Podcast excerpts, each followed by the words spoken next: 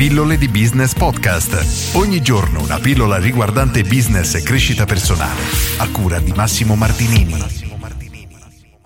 Gli elementi di un business di successo. Oggi rispondo ad Antonio che mi chiede: Ciao Massimo, quali sono secondo te gli elementi che un business deve avere per riuscire ad ottenere il successo? Grazie Antonio.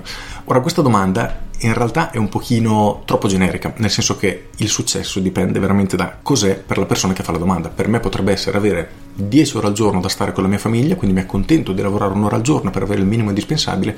C'è chi vuole un'azienda miliardaria, non si accontenta magari di un'azienda multimilionaria, quindi è una domanda che va presa molto con le pinze.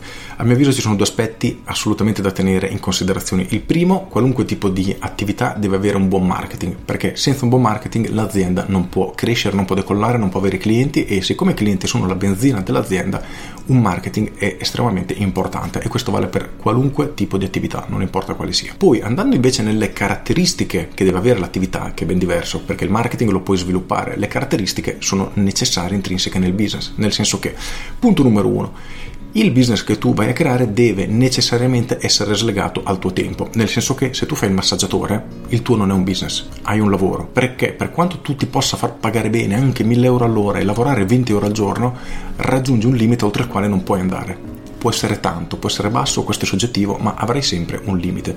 Quindi il primo passo è riuscire a scollegare le proprie entrate dal tempo che investiamo direttamente nell'attività. Nel caso specifico del massaggiatore, invece di fare il massaggiatore, magari apri un centro spa prendi dei massaggiatori che lavorano per te, ecco in questo caso tu puoi stare a casa a dormire, puoi andare a lavorare, puoi fare massaggi tu stesso, ma nel momento che le persone che lavorano per te lavorano, ti porteranno delle entrate e quindi hai scollegato il tempo dai tuoi guadagni. Questo è il punto uno fondamentale ed è assolutamente essenziale.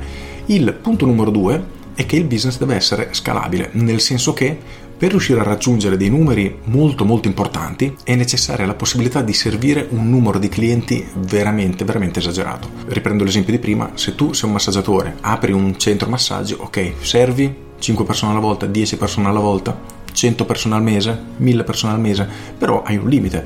Se tu sei un Netflix puoi avere 100 abbonati, puoi avere un milione di abbonati o 100 milioni di abbonati che i cambi strutturali che devi fare sono veramente ridicoli, devi sì potenziare un po' la rete, potenziare i server, magari potenziare l'assistenza cliente, eccetera, ma è una cosa che puoi fare. Negli ultimi anni, non a caso, stanno crescendo tantissimo, ad esempio, i franchising. Perché? Perché è un metodo per riuscire a duplicare ed aumentare in maniera molto forte, diciamo, il numero di clienti che possiamo servire. Quindi se io ho un ristorante posso servire 100 persone al giorno, se ho una catena di 1000 ristoranti posso servire 100.000 persone al giorno e quindi diciamo che spostiamo il business su un livello veramente veramente esagerato. E queste due sono le caratteristiche essenziali che un business deve avere per riuscire ad andare oltre un certo livello perché con qualunque tipo di business tradizionale sia che sia legato al nostro tempo sia che sia legato al numero di clienti che possiamo servire indipendentemente dal nostro tempo ci sarà sempre un tetto. E riuscire a rimuovere questi due limiti ci permette di arrivare veramente ad altri livelli.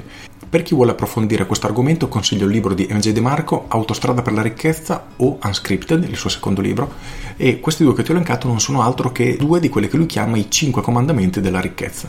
Ne ho già parlato nelle pillole passate, quindi se vuoi fare una ricerca cerca Autostrada per la ricchezza, pillole di business, trovi tutti i cinque comandamenti in cui li spiego e danno sicuramente tanti spunti. Se invece alla tua azienda, alla tua attività manca la parte di marketing che è assolutamente essenziale, ne parlavo un paio di giorni fa mi pare, della differenza tra marketing e comunicazione, ti consiglio il mio corso Business Architect perché ti darà veramente delle basi talmente solide da poter veramente portare la tua azienda da un livello 0 a un livello 100.000. Con questo è tutto davvero e ti saluto. Ciao! Aggiungo, ti lascio come al solito con una domanda ad oggi, quanti clienti sei in grado di servire al giorno e quanti potrebbero essere il numero massimo di clienti che potresti servire al giorno? Ecco, quello è il tuo limite. Quindi la domanda che dovresti porti è se sei già a tappo, nel senso se già hai raggiunto quella soglia e se non l'hai fatto devi lavorare di marketing proprio per portare nuovi clienti, qual è il passo successivo da fare per riuscire ad ampliare in maniera molto forte questo numero? Perché come dicevo prima, se hai intenzione di andare oltre certi livelli, prima o poi devi scalare assolutamente. Con questo è tutto davvero e ti saluto. Ciao!